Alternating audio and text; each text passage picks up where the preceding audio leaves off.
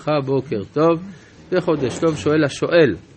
הביטוי העם מופיע עשרות פעמים בספר שמות, כשהכוונה היא לבני ישראל. מדוע דווקא בפסוקים של יציאת מצרים הוא משוייך לערב רב? ואיך ערב רב, שזה תערובת של אנשים, יכולה להיות עם תודה? תשובה, כל מקום בספר שמות שמופיע הביטוי העם, הכוונה לערב רב. עכשיו, הם לא עם, הם העם, זה משהו אחר. עם זאת ישות, אבל העם זה כינוי למי שאיננו במדרגה הגבוהה דווקא. העם במובן של המון. ובכן, אנחנו ממשיכים בפרק י"ב, בפסוק, אה, בפרק, אה, פסוק מ' ומושב בני ישראל אשר ישבו במצרים. שלושים שנה וארבע מאות שנה. לא מובן מה זה עושה פה הפסוק הזה. במיוחד שזה באמצע התיאור של הם הגיעו לסוכות, עפו את הבצק, ימשיכו הלאה. בדיוק אז אתה רואה לנכון להגיד כמה זמן היה מושב בני ישראל. דבר נוסף, העוד יותר קשה, שהדבר הזה הוא לא, לא, לא נכון עובדתית. זה לא, איך שלא נסובב את זה, זה לא יוצא 30 שנה ו-400 שנה. לא 400 ואולי 210, 215, יש כל מיני חשבונות, אבל 430 זה לא יכול להיות. ואז אנחנו מוכרחים להשתמש בדרשות בעצם, שמדובר מאז ברית בין הבתרים, ואז זה מקדים את ברית בין הבתרים לחמש שנים לפני יציאת אברהם לארץ קנען, שזה גם כן יוצר איזשהו קושי גדול.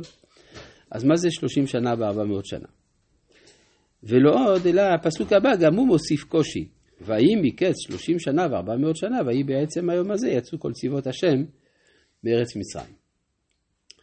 אלא שכאן יש אה, אה, צורת חשבון של התורה שהיא שונה ממה שמקובל אצלנו. כשאנחנו סופרים מאורעות היסטוריים, אז אנחנו סופרים את מספר השנים שעברו מהמאורע הראשון עד המאורע האחרון, כולל כל המאורעות המקבילים. למשל, אם אני שואל את עצמי כמה שנים, אה, נגיד שנים שמשיות עברו ב-20 שנה האחרונות, התשובה היא 20. ומה עם מספר שנות מס? גם כן 20 שנות מס. אז סך הכל 40. לא, זה לא ככה, כי אנחנו אומרים, שנות המס הן בתוך שנות החמה. אבל, אבל הקדמונים לא תמיד ספרו ככה. יש גם עד היום הזה באפריקה, יש שבטים ששם הצורה של הספירה היא אה, להוסיף, מאורע על מאורע. למשל, אם יש 15 שנה של קציר, הם אינם זהים ל-15 שנה של גשמים, שזה משהו אחר. ואז יוצא שכאן, באופן חריג, התורה צריכה לאסוף שני סוגים של שנים, ונסביר מדוע. לפי פרקי דרבי אליעזר וגם לפי רבנו חננאל, זמן, השנים שבני ישראל ישבו בארץ מצרים היה 215 שנה. לא כמו שכתוב בגמרא 210, אלא יש שיטה שזה היה 215. עכשיו, אם אנחנו, אם ההיסטוריה של האנושות הייתה מתלכדת עם ההיסטוריה של עם ישראל, ואז לא היינו צריכים לעשות את הרפורמה בלוח מתשרי לניסן. אז באמת, מספר השנים שעם ישראל היה בארץ מצרים, יחד עם מצרים עצמם, 215 שנה. אבל מאחר והיה צורך להפריד את ההיסטוריה של ישראל מההיסטוריה של מצרים, מה שבא לידי ביטוי בשני דברים. א', ההצטרפות של הערב רב, וגם זה שחודש ניסן, כלומר שתחילת השנה הוזזה בחצי שנה, יוצא שיש לנו שתי היסטוריות מקבילות.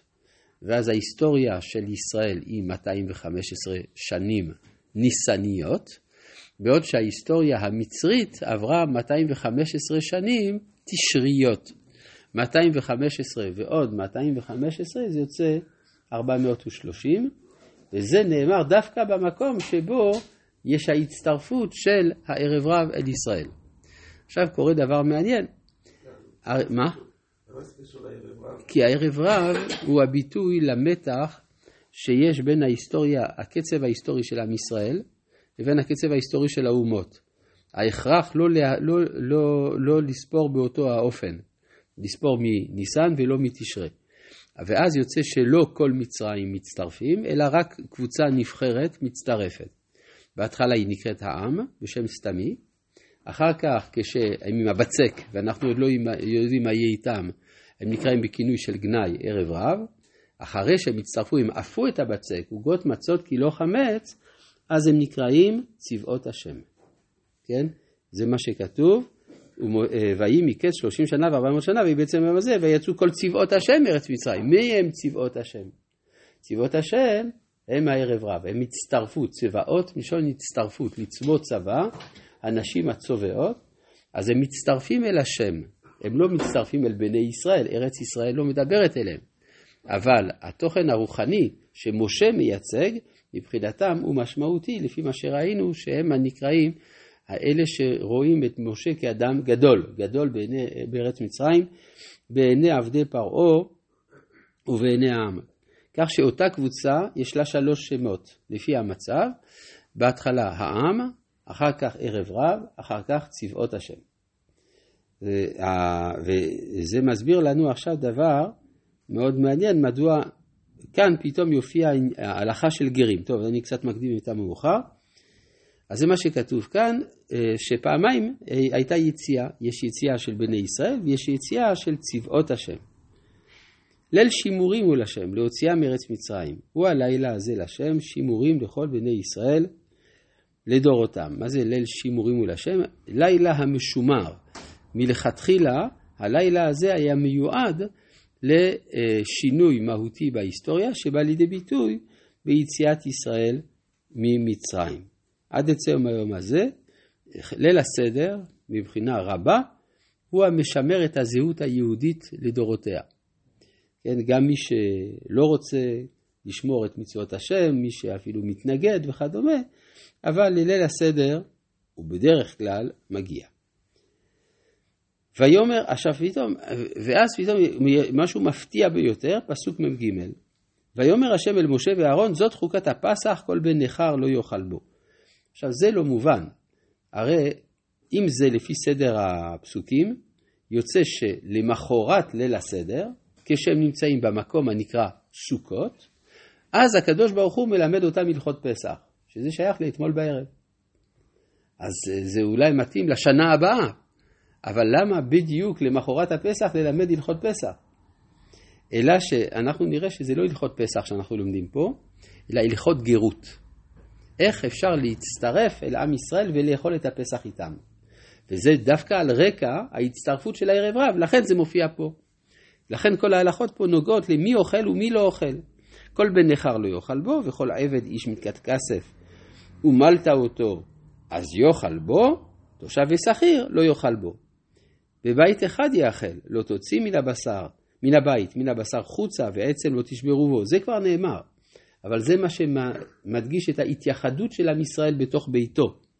כל עדת ישראל יעשו אותו, אבל, וכי יגור איתך גר, ועשה פסח לשם, עמו לו כל זכר, ואז יקרב לעשותו.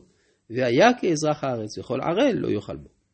זאת אומרת, יש לנו כאן התחדשות של הלכה שלא הייתה קיימת מקודם, האפשרות להצטרף אל הגורל של עם ישראל. האפשרות הזאת הופיעה על רקע ההצטרפות של הערב רב לאפיית המצות ואכילתן, ומכאן ואילך יש אפשרות להצטרף. תורה אחת תהיה לאזרח ולגר הגר בתוככם, כי בעצם ביסודו של דבר, כל המאורע של יציאת מצרים הוא מאורע בעל אופי אוניברסלי, לכתחילה הוא נועד לעולם כולו, או כמו שאמר הרב קוק, יציאת ישראל ממצרים תישאר לעד האביב של העולם כולו. אבל מה? בפועל רק חלק קטן של האנושות יצא יחד איתנו. ויעשו כל בני ישראל, כאשר ציווה השם את משה ואת אהרון כן עשו, ויהי בעצם היום הזה הוציא השם את בני ישראל מארץ מצרים. על צבאותם. מה זה על צבאותם? יחד עם הצבאות שהצטרפו אליהם. וזה בעצם המימוש של מה שנודע כבר בפרק ז', פסוק ה', והוצאתי את עמי בני ישראל, את צבאותיי, לא, והוצאתי את צבאותיי, את עמי בני ישראל. מארץ מצרים, בשבטים גדולים, זאת אומרת שמלכתחילה תוכננו, תוכננה יציאה של שתי קבוצות ממצרים, והם הנקראים כאן על צבאותם, על במובן של בנוסף לצבאותם שיצאו איתם מארץ מצרים. רבי